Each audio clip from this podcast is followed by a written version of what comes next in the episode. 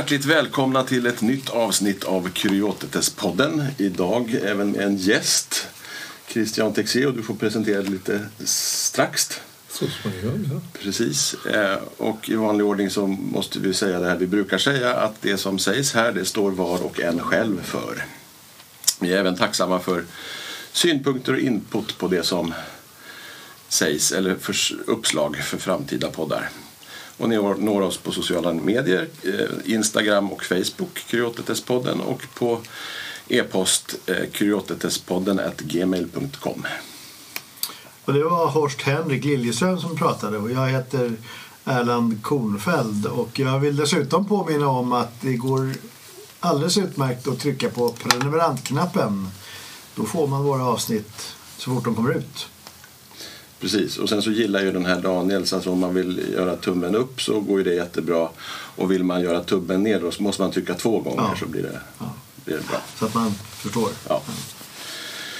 Okej, ehm, Christian Texier, Ja. vem är du?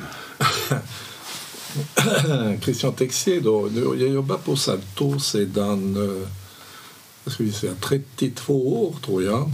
Började 89. Kom under sommaren 89 för kärlekens skull, om man säger sådär. Och pratade bara engelska, pratade inte svenska. Då sen träffade jag några på Saltobus och där och som sa till mig Do you want to work here? Och jag said yes. Do you want to work now? And I said yes. Och då började jag då. Och sen är jag kvar där och fortfarande kvar där. Och då kan vi för de som inte känner till Saltoby så är det Ja, då en- precis. Satobu är en uh, antroposofisk verksamhet, uh, Waldorf uh, särskola uh, för ungdomar som är mellan 15 och, och 20, säger vi. Och sen det finns boendeverksamhet och det finns vuxna som arbetar. Det finns en daglig verksamhet, det finns en korttids. Eh, Det är en stor verksamhet. Det är den andra verksamheten i Sverige. Antroposofiska verksamhet i Sverige kom 1942. 80 år nästa juni. Mikael Gordon var först 1935 och sen startade det 1942. Och då var det Hans Glaser. Och det var Hans precis som startade med Marit Laurin. Eh, Så. Precis. Och orsaken till att du är här det är ju att du har skrivit en bok. Det är precis det. Jag har skrivit en bok som eh, ett, eh, en filosofisk eh, betraktelse av Rudolf Steiners föredragsserie Läkepedagogisk kurs som eh, har kommit ut ungefär ett par månader sedan. Mm. Om vi backar tillbaka då till 1989. Alltså Ja. hur, hur bekant var du med Rudolf Steiner på den noll, eh, noll bekant med Rudolf Steiner och noll bekant med Rudolf Steiner under många år, ska jag säga.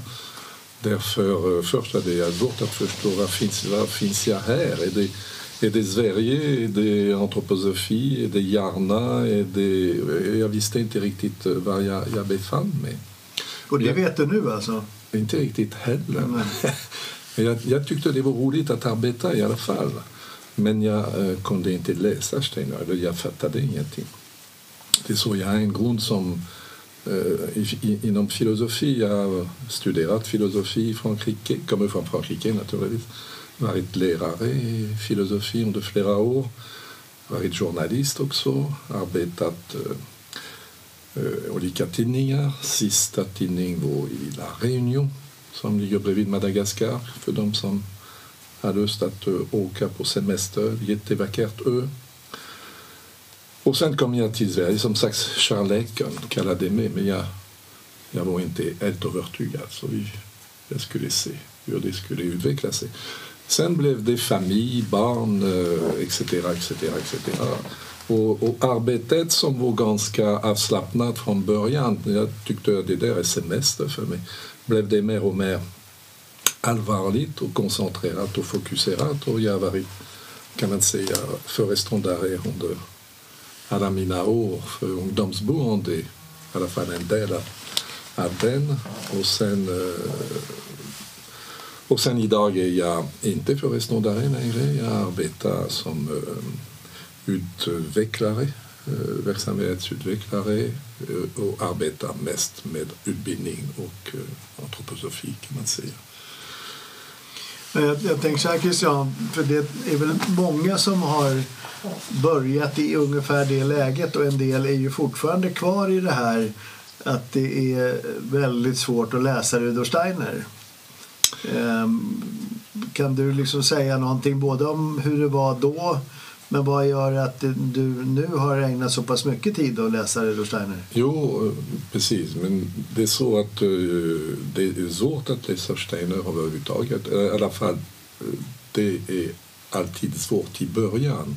Jag tycker personligen att det blir enklare när man har kommit in och uh, bekanta sig med mm. begreppen etc.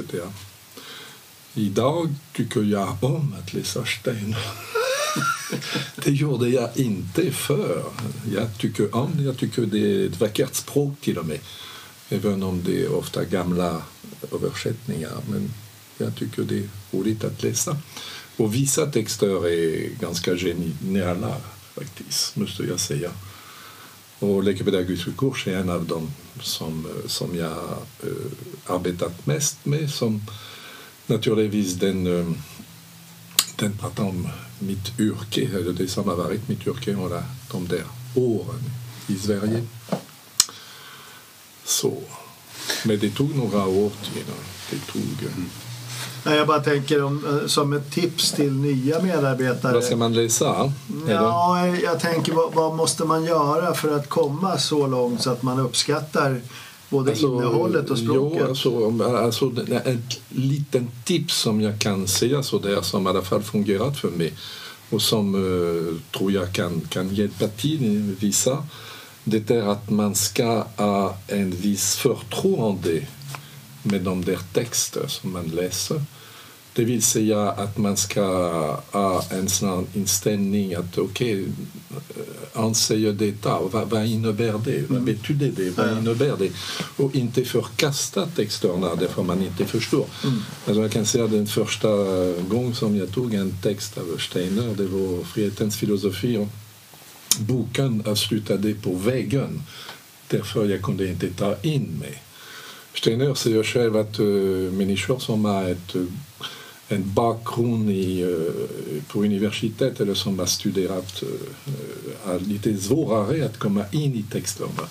För det finns en del tradition, begreppstradition som man måste bli av med. Men har man en viss förtroende och säger man okej, okay, det där förstår jag inte, men kanske det kommer så småningom.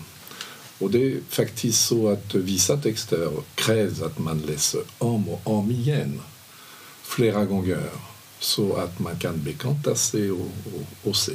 Alltså, läkepedagogisk är en, verkligen en, en sån text som krävs flera omläsning. Uh, ja, första gången man läser den förstår man inte mycket men allt som finns i en sån text är av värde, tycker jag idag i alla fall.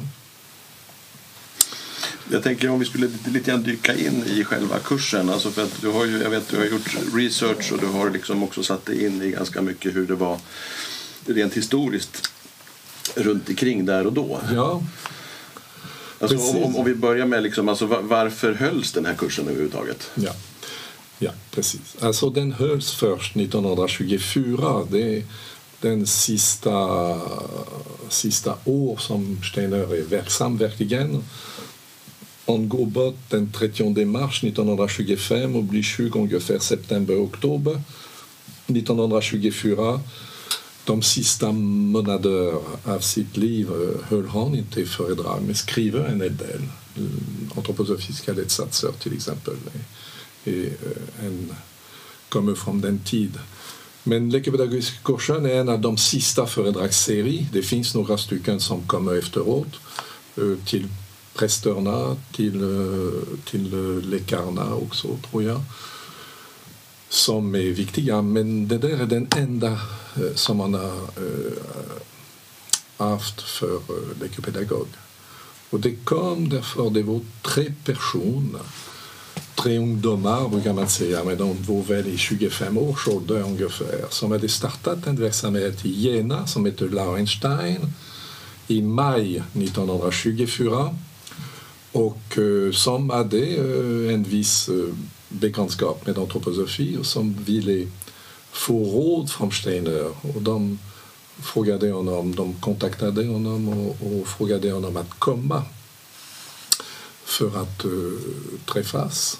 på platsen.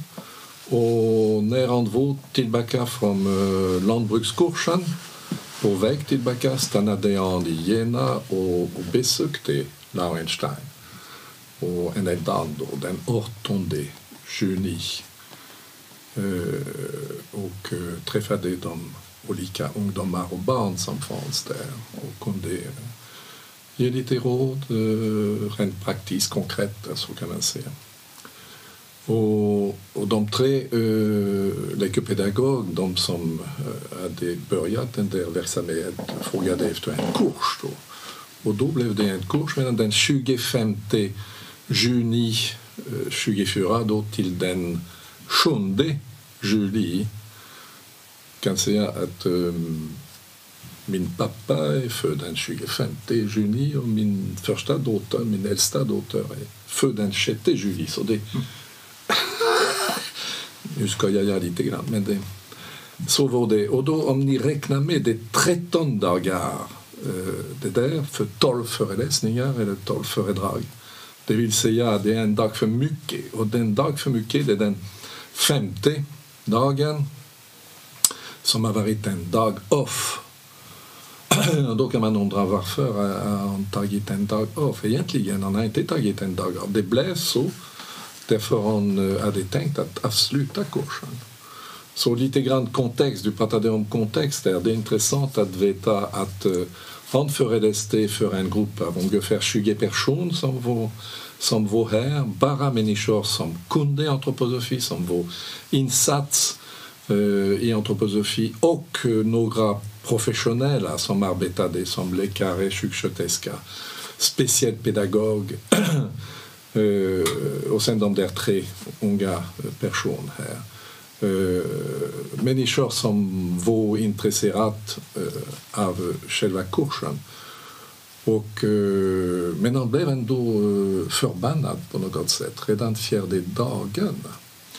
Och fjärde dagen, det är den dag där han pratar om hysteri, hysteriproblematik. Det är någonting som är ganska känt inom antroposofi eller lekopedagogik. Och tredje dagen pratade han om om epilepsi. Kan det vara så att någon läkare kunde inte godkänna hans förklaring av den ena eller den andra? Det vet man inte. Man vet inte riktigt varför. Men det blev en slags clash mellan Steiner och någon eller några från, från Åra-kretsen. Och han hade bestämt sig att avsluta kursen. Och jag kan tro att Ita Wegman som var kanske den, eller någon av de viktigaste personerna för honom de sista åren av sitt liv har kanske eh, lugnat honom lite grann och övertygat honom nu får du skärpa dig lite grann, fortsätta kursen. Och det gjorde han senare då. Det är intressant att tänka att uh, han pratade med vänner, människor som som, som var insats, men han kunde ändå bli arg. Och det är första gången han blir arg då. Men han blev arg lite senare också. Han blev arg, och det ser man tydligt i texten. Han blev arg tionde föredrag, han blev arg elfte föredrag och han blev arg tolfte föredrag. Jag berättar eller det, det, det, det ska jag fortsätta? Nej, absolut. Okay. Alltså varför blev han arg, eller irriterad åtminstone?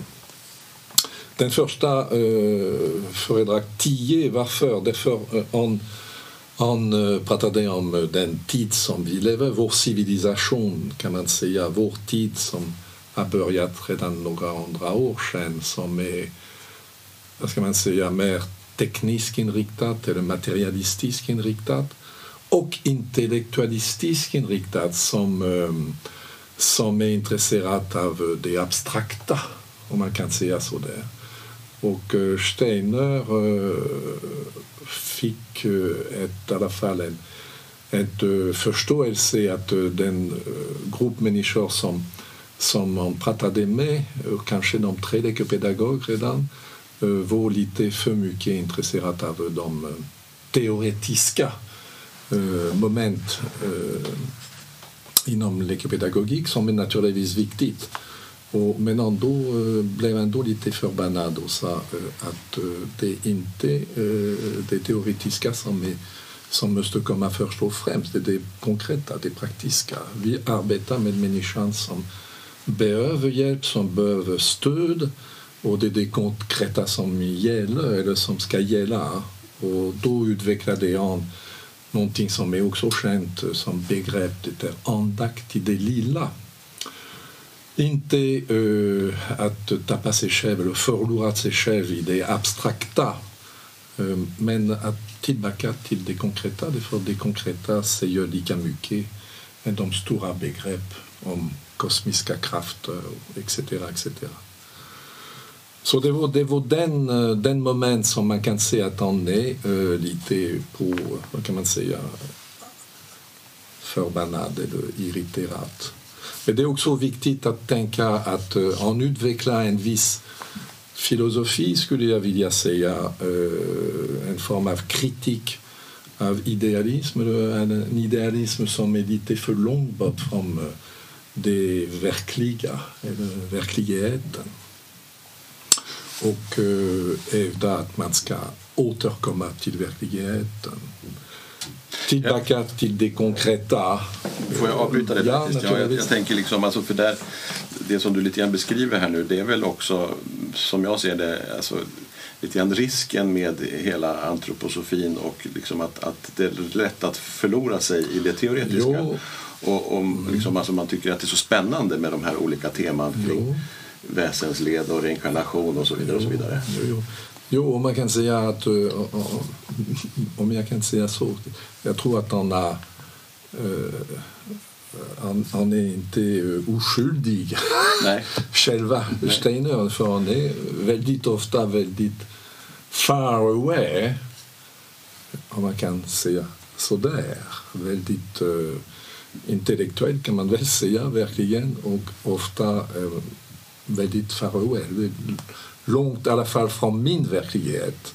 Och jag antar långt från mångas verklighet.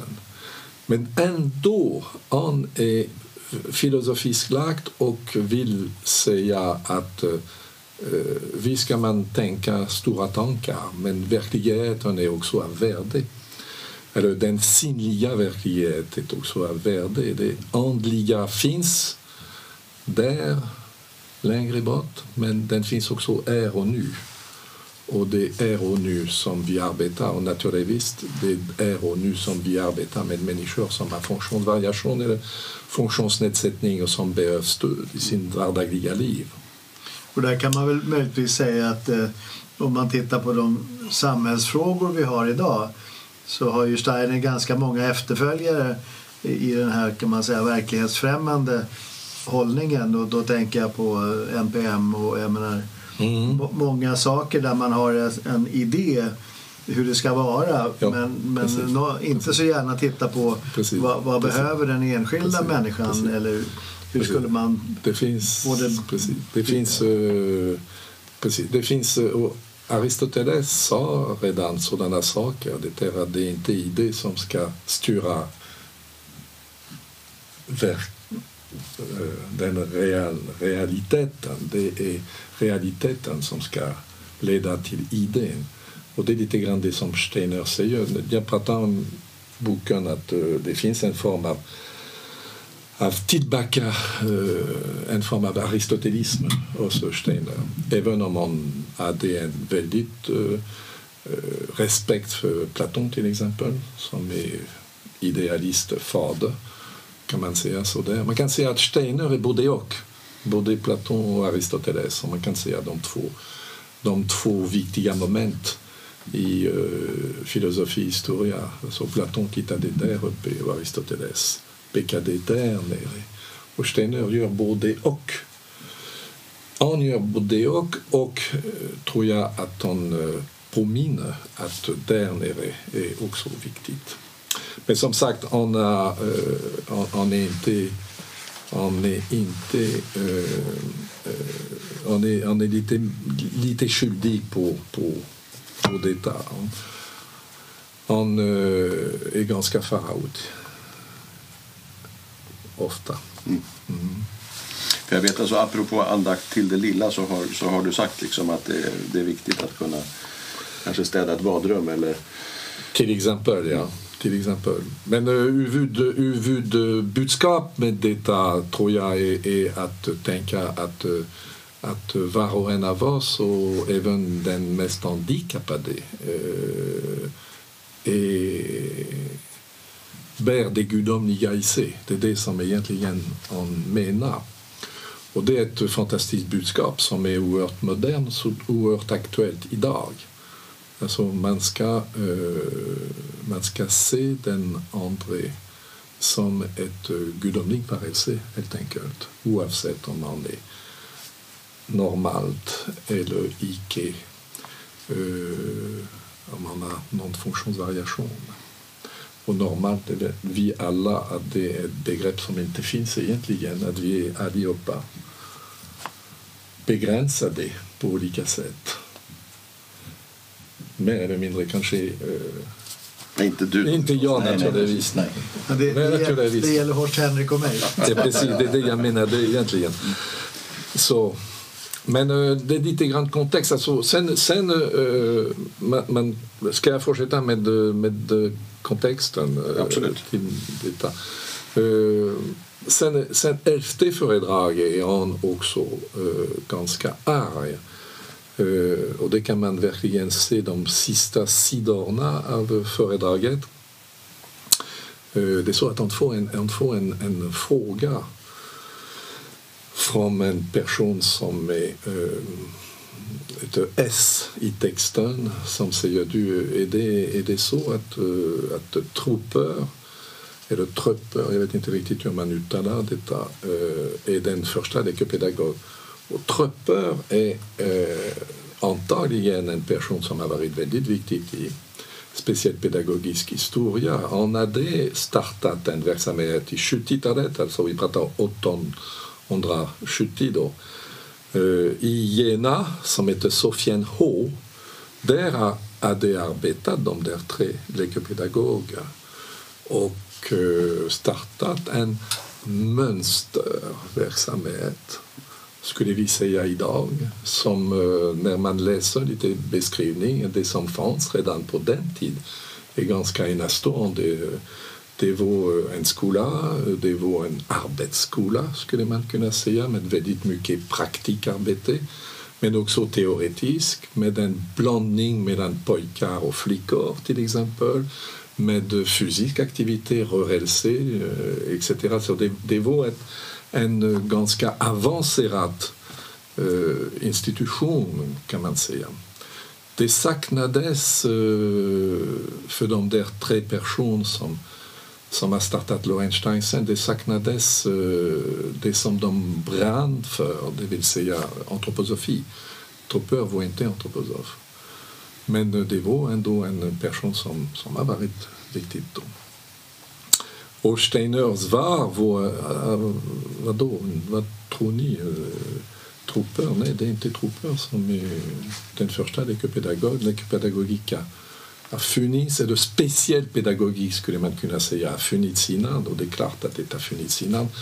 Man kan tänka franska pionjärer som arbetade med folkbildning som arbetade med uh, människor som hade uh, eller som synproblem eller etc. människor som hade olika former av funktionsvariation. Då.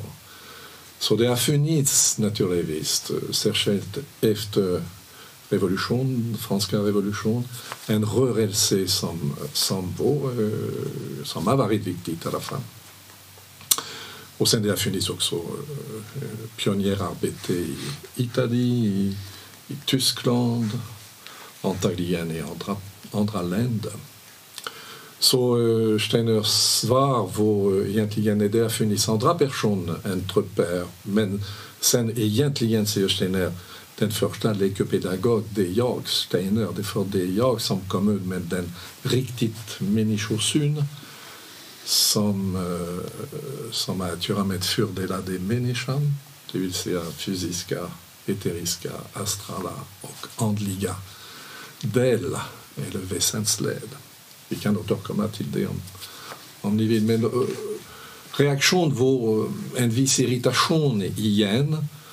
Och den irritation ledde till att Steiner avsluta sitt, sitt föredrag med att säga om man ska egentligen söka efter det som är ursprung till Lauenstein. Man ska försöka att se igenom vad är som är ursprung till lekopedagogiken, ursprung till Lauenstein som kulturell, kulturell skapelse.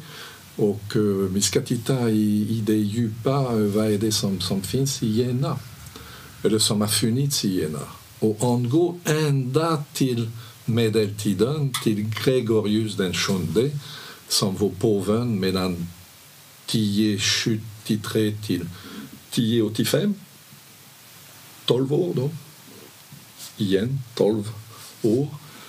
Och som som, var, som kom faktiskt inte från Jena, men som hade sin familj, eller släkten som kom från Jena, men som är född i Soana och som är känt att ha utvecklat under sin tid som påven. Det som man kallar Gregoriusreformen som är ett man skulle kunna förklara detta med att säga att det är den den gudomliga makten som, som spredde sig i, i, i vårt värld, eller i, i den värld som vi lever i. Uh, som en form av komplement till klosterrörelse som var också samma sak att uh, världen ska vara uh, Gud, Gud makt i aktion, skulle man kunna säga. Ett kulturell, uh, kulturellt sätt med olika, uh, olika kulturella saker som, inom klosterväsendet. Då. Och uh, han uh, slut med simoni, ni vet vad är simoni för någonting? Det är att man kan köpa sina man, man vill vara präst, man får bara betala för att kunna vara präst. Slut på simoni, slut med, uh, med konkubina. Uh, det är han som inför celibat för prästerna. Ni som är protestant kanske ni... Det var lite taskigt kanske. Ja, jag vet inte om det var så lyckat alltid, men i alla fall det, det är lite, grann, lite ordning i, i, i huset, om man kan säga så där. Och, och det var någon som är väldigt känt och erkänt, alltså de som har studerat de olika, olika histor historia av papoté, påvens historia, de olika påvarna som har funnits under gång, ser honom som en väldigt viktigt på, påven. Och då säger, säger Steiner ursprung till Lowenstein, om ni vill kunna se vad är den riktiga antecedentia, säger han, till Lowenstein måste ni gå ända till Gregorius den sjunde och tillägger han Ernst Haeckel som var eh, en stor man i Tyskland under slutet eller andra delen av 1800-talet. Naturforskare, biolog, Uh, som utvecklade en filosofi som har skrivit enormt många böcker men som har utvecklat en filosofi som man skulle kunna kalla monistisk det vill säga en form av panteism för att, för att syntetisera hela här. Så ursprung till Einstein, det är teisten som vill få gudomliga kraften att verka i den uh, vår uh, sinnliga världen och uh, panteisten. Och, och, och, då kan man undra men varför ska det vara ursprung till Lowenstein? Och sen att, slut, att, att sluta an med att säga jag kan försöka att hitta uh, jag har noterat det här. Jag hoppas att jag ska hitta den. Um, ja, han säger så där. Uh, för att förklara det som man vill säga. Han säger uh, så där. Uh, Eh, det finns här i Jena en strålning som alldeles tydligt går emot den romerska strömningen, alltså Häckel. Och det är precis som när i människan nedbrytningsprinciperna på ett lagbundet, helt normalt sätt ingriper i uppbyggnadsprinciperna. Mötespunkten har ni här. Och då kan man undra, vad menar hon med det? Och eh, det är så att Steiner förklarar, särskilt i första föredrag här, hon kommer att förklara detta en annan moment under, under föredragsserie. Och det är också någonting som man har sagt många gånger man läser andra texter av Steiner ser man att det är någonting ofta. Att uh, han,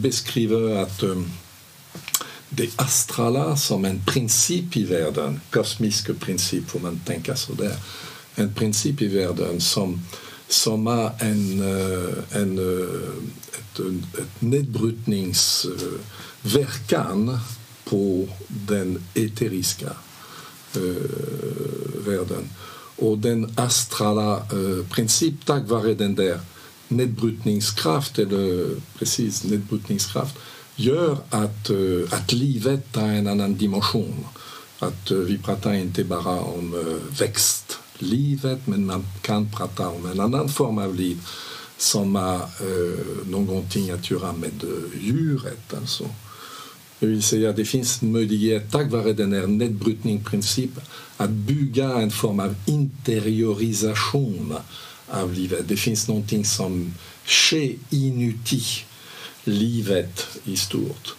Det vill säga att det finns någonting som vi kallar idag som uh, det själsliga en form av respons. Det finns en form av någonting resonerar, en resonans i livet. Livet är inte bara växt som är en kraft som, som växer. Det är därför det, det kallas mm. växt. Ni vet om ni, om ni sköter inte era trädgård under sommarmånaderna då har ni problem efteråt. Det, det växer bara. Men uh, ni sköter det. Det betyder att ni klipper hit, klipper dit, etc. Ni dödar lite grann de där olika växter som vill växa för mycket. Ni klipper och dödar dem. Och tack vare att ni nedbryter dem, ni, ni har under kontroll. Men det är lite grann samma sak. Det astrala, det är en kraft som kan kontrollera, forma, omforma, omvandla Eh, det eteriska, det vill säga livet eller växtlivet. Och då har vi tack vare detta en form av interiorisering av livet med en inre, inre liv uh, som är det själsliga eller det astrala. Är ni, är ni med det där? Och då kan man säga att han säger så där, jo men här har vi två, eh, två moment under historia, teisten och panteisten. Och panteisten det är den som kommer efteråt och som har sin värde. Alltså, först en, en gång till. Teisten och panteist båda har sitt värde på samma sätt som Platon och Aristoteles har sitt värde, sin berättigande. Och då eh, förstår man att eh, uh, Häcken är som uh, den där astralkraft som förvandlar, förvandlar uh, kraften som kommer från Gregorius den sjunde. Forma den igen. Och, uh, och Gud finns där borta, men den finns också här, här och nu. en gång till Steiner, eux och blanda ihop det transcendentala och det immanent, alltså det som är immanent i. Ni, ni förstår att Gud är både transcendent och immanent. I, i, i filosofitermen pratar man om panenteism för beskriva uh, detta. Och då kan man tänka att Steiner säger sådär, jo men vad är för någonting? Han har försökt att beskriva vad är under, alla den där föredragsserie.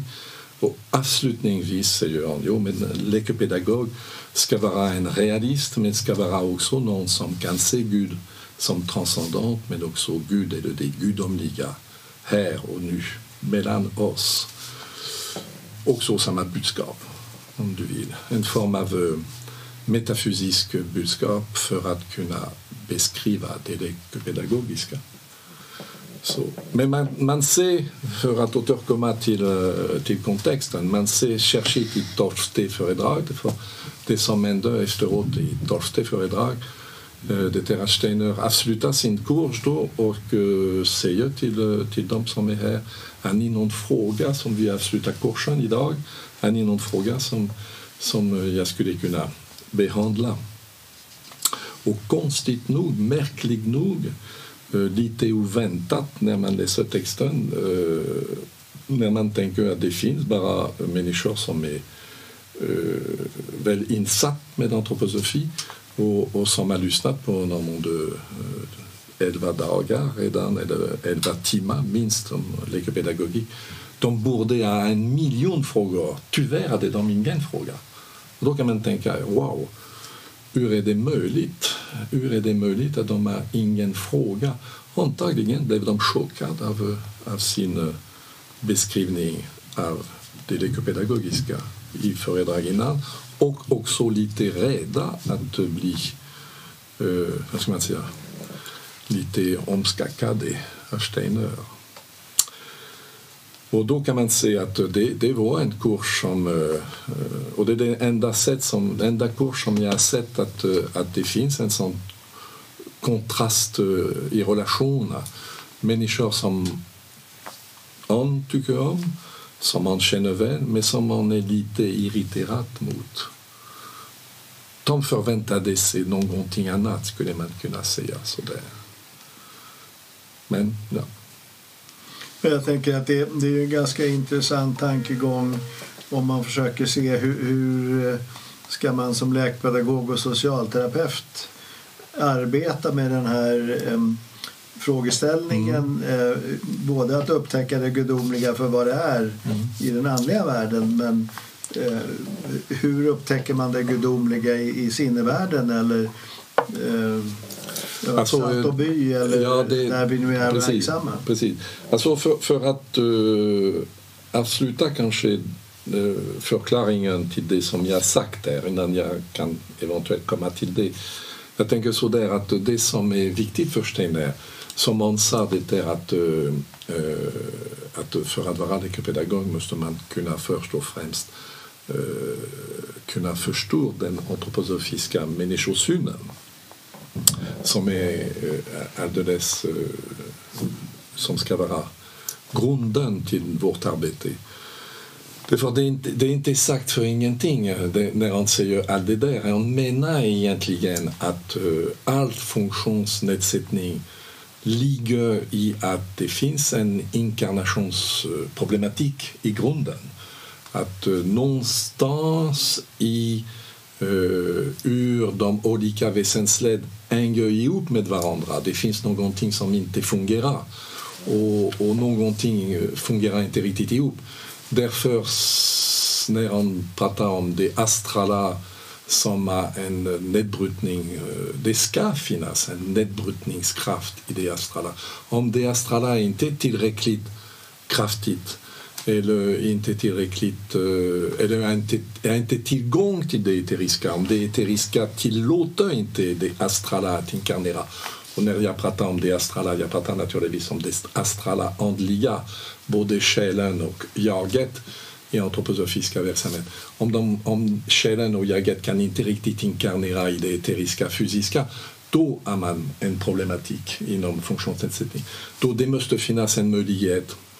att hjälpa till eller att stödja den inkarnationsprocess. Man kan säga att lekopedagog är en inkarnatör. Jag brukar säga det när jag håller föredrag. Det är en inkarnatör, men för att vara en inkarnatör måste man se var ligger problematiken. Och det är det som man vill påminna också till de där tre lekopedagogerna. Ursäkta, det var inte din, din svar till din alltså, fråga. Precis. När ja, tänker, men det, alltså, om precis. man tillämpar ja, det här ja, precis. Så, så tänker jag för mig så är det ju både en fråga i det individuella då tänker jag på att i i början av kursen så pratar han om att läkpedagogens arbete är att utföra det gudomliga Ja. tillsammans med eleverna. Precis. Och jag tänker eh, någon sån här frågeställning som vi umgås med mycket idag. Om man har samma förhållningssätt eller samma frågeställning i det institutionella så kan man ju säga att det finns den problematiken även i en verksamhet. Alltså när det astrala eller det andliga inte kan inkarnera så blir det också en typ av säga, institutionsfunktionsnedsättning. Det är så att eh, här går man kanske lite mer på det filosofiska eller antroposofiska med karma-tanken. Alltså. Och eh, Steiner säger att, att det finns alltid någon form av karmisk problematik i en funktionsnedsättning. Och att uh, arbetet som lekopedagog är ett uh, ersättning till det, gudomliga. Det som vi gör i dagsläget det är att, att hjälpa till till inkarnation, en, en hjälp som är en ersättning till en uh, på riktigt uh, gudomlig uh, verkan i en nästan inkarnation. Eh, Jag tänker, för ja. du, du, du, du tar ju upp, liksom, apropå- karmisk problematik, alltså, alltså med Gregorius, Ja, precis. liksom, så, så var det Ja. Häckel Jag, tvungen att... ja, jag, komma dit. jag har inte nämnt det, eh, därför jag vill inte komma till, till karma egentligen. Men, eh, ja, han- han säger att, eh, han säger att eh, eh, Häckel är en reinkarnation av Gregorius. Det är Precis. det som, det är det som han Så det där är ju ganska spännande. Jag vet inte om, om han pekar ut personer, liksom historiska personer sådär, Ja, det ty, gör ty, tydligt på andra ställen. Ja, ja, det gör han.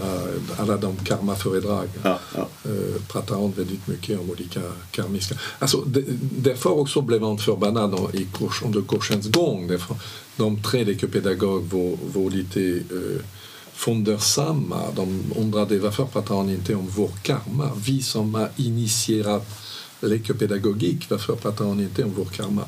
Och då blev han förbannad en gång till. Det där har jag inte sagt än. Han blev förbannad och, och sagt att eh, det är inte karma som är det viktigaste. Det, Det finns där ändå det, på något det, sätt. det finns där ändå, det, men man ska, man ska tänka. Man ska, det, det är någonting som tillhör förhållningssättet, den antroposofiska för, förhållningssättet.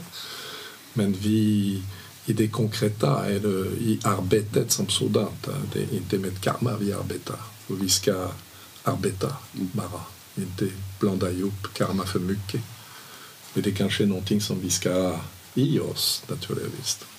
Ja, för det, alltså just alltså, om, om vi ska en liten utvikning där, om vi ska prata om karma så, så, så, så kan det ju liksom leda till att man, man har då en, en liksom, kanske lite slö inställning liksom, och, och så här, alltså att argumentera för att nej, men jag vill inte störa den kosmiska ordningen Jo. och det är människor som far illa på grund av att jag inte vill störa den kosmiska ordningen. Alltså, du ska vara här och Då, nu. då är det fel inställning. Ja, ja. Jag tänker det- som hänger ihop med det som du har presenterat för mig lite grann är ett begrepp som vi inte använder på svenska särskilt mycket.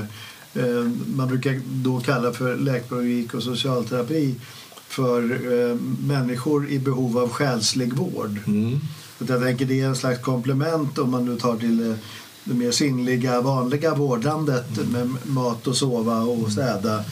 Så finns det också en, en vård av de här eh, känslomässiga Absolut. delarna av människan. Och det, det tänker jag ju inte bara i läkepedagogik och socialterapi utan även i sjukvård. Det är en ganska eftersatt del där man ju verkligen kan uppleva äldrevården samma sak. Alltså att den här vården av det Absolut. själsliga Absolut. i, i den materiella tiden som vi lever i så är det Absolut. Och, eftersatt. och du, precis, och du naturligtvis du pekar på eh, ett eh, problematik som finns idag eh, som vi lever allihopa tyvärr. Och det är därför lekpedagogiska kurs är oerhört aktuellt Mm. fortfarande. Mm. Och det finns väldigt mycket. Så det, det lilla som jag har sagt idag det, det, det, är bara en, det är bara väldigt en del. Alltså, det finns oerhört mycket i den där kurs som, som är ganska genialiskt om man tänker på allt modern forskning eh, som, som redan fanns på, på, på, i, i Steiners uttalande. Mm. Så det, det är ett väldigt modern... Jag egentligen skulle vilja säga att alla borde läsa det. Alla de som arbetar i våra yrken, vårdyrke eller omsorgen, borde läsa för det är grunden till, till vårt arbete en väldigt, det, det är det som är märkligt, hög eh, metafysisk, filosofisk text men också väldigt konkret, eh, eh, som väldigt hjälpmedel för att kunna utföra vårt arbete. Eh, det, eh, det finns möjligt. Och Jag tänker liksom det, det som en av de geniala dragen är ju, eh, du har inte nämnt det, men det är ju meditationen Ja. som finns i kursen. Absolut. Som, Mm. som jag tycker på ett väldigt bra sätt sammanfattar de här två perspektiven som du beskrev. Mm. Alltså det, det ena är det andliga eller det gudomliga och det andra är hur det ser ut i sinnevärlden. Mm. Och då är det ju beskrivet som en meditation som kallas för punktkrets. Ja. Därför att det är en förvandling mellan det gudomliga i som punktuell företeelse och som allmän Precis. och även mig själv Precis. som en punktuell och en allmän företeelse. Och den här rörelsen emellan Precis. där ju redan när man ska meditera så är det ju lätt att se den här ena ringen och punkten. Men det som är otroligt svårt när man mediterar saken det är ju den här förvandlingen emellan eller vägen emellan. Så det, det tänker jag är ett sånt här också perspektiv där man får en slags hjälp i, i den här processen emellan eh, på ett Precis, det finns... eh, enkelt sätt. Det finns eh, absolut, det finns eh, det, det faktiskt de första bilden av Jag tänkte på det, du har ju det på omslaget där. Omslag. Alltså det finns flera, jag tror det är fem eller sex viktiga moment under kursen där han pratar om olika meditation egentligen. Punkt och krets är en av dem. Men det finns olika, olika meditation, jag nämner dem i, i själva boken. Men punkt och krets är den, naturligtvis den viktigaste. Och varför är den den viktigaste? Därför den, den beskriver, den, den, den är en grundligt eh, tankesätt som finns i antroposofi och som finns i lekopedagogik eh, som har ett eh, metafysisk dimension kan man säga. Det är lite grann som eh, yin och yang i, i kinesisk filosofi. Eh, Man, för att kunna förstå eh, antroposofi på djupet måste man verkligen sätta sig i punkt och kretsmeditation. Och för att återkomma till, till eh, eh, Gregorius och Aekel, Gregorius den sjunde och Aekel, det är lite grann också punkt och krets. Därför Gregorius är punkten eller närsinnesystemet skulle man kunna säga. Gud som, som huvud eller som närsinnesystemet, som den transcendenta guden och sen Ahekel, det den panteist eh, gud som finns överallt i världen som genomsyrar allt i, eh, i skapelse. Då. Eh, som är kretsen, eh, punkt och krets. Och det finns en form av, av växling mellan den ena och den andra. Från punkt till krets, från krets till punkt. Och eh, jag eh, går lite även djupare, för det är lite grann det finns mikrokosmos, makrokosmos, det som är människan är, är Gud på sin nivå, alltså, med närsinnesystemet och ämnesomsättningssystemet. Man kan säga att vi lever i världen eh, i Gud eh, eller i det gudomliga. Eh, Gud är ett begrepp som ibland människor blir rädda om, men det får man inte vara. Alltså, vi lever i en i ämnesomsättning, i Gud ämnesomsättning skulle man kunna säga. Och det är lite grann det som Steiner menar eh, med den där Gud och eh, syn, både teistisk och panteistisk. Jag tänker alltså, om, om man då har lite problem med det här gudsbegreppet så att säga. Precis, Alltså, precis. då, då, då, Då kan du då, säga... då kan jag säga det. Jag brukar, säga, jag brukar citera eh, förre ärkebiskopen KG Hammar som får en fråga i en intervju. Vem är Gud? Ja. Och då så säger han att ja, men frågan är felställd. Man kan ställa frågan också vad är Gud? Ja. Och KG Hammars svar då är Gud är en erfarenhet av att vi alla hör samman. Precis.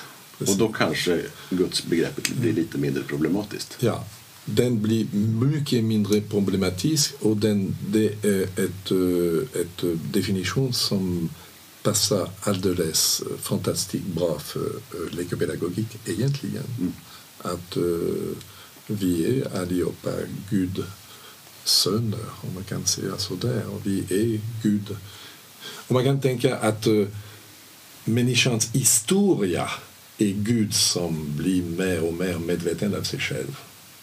Alltså det finns den där tanken också som rent filosofiskt kanske kan man koppla till en tysk filosof som heter Hegel som jag pratar i boken.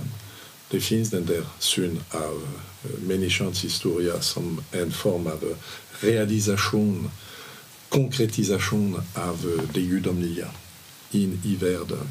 Alltså det, eh, punkten konkretisera sig själv, medvetandegör sig själv in i världen, i människans historia. Eh, Gud transcendent, Gud immanent, närsinnesystemet, ämnesomsättningssystemet. Det är samma sak. Steiner pratar ofta att, att ämnes, ämneslämsystemet kommer ur kraftmässigt från huvudet. Och barnet, som ni vet, barnet är väldigt...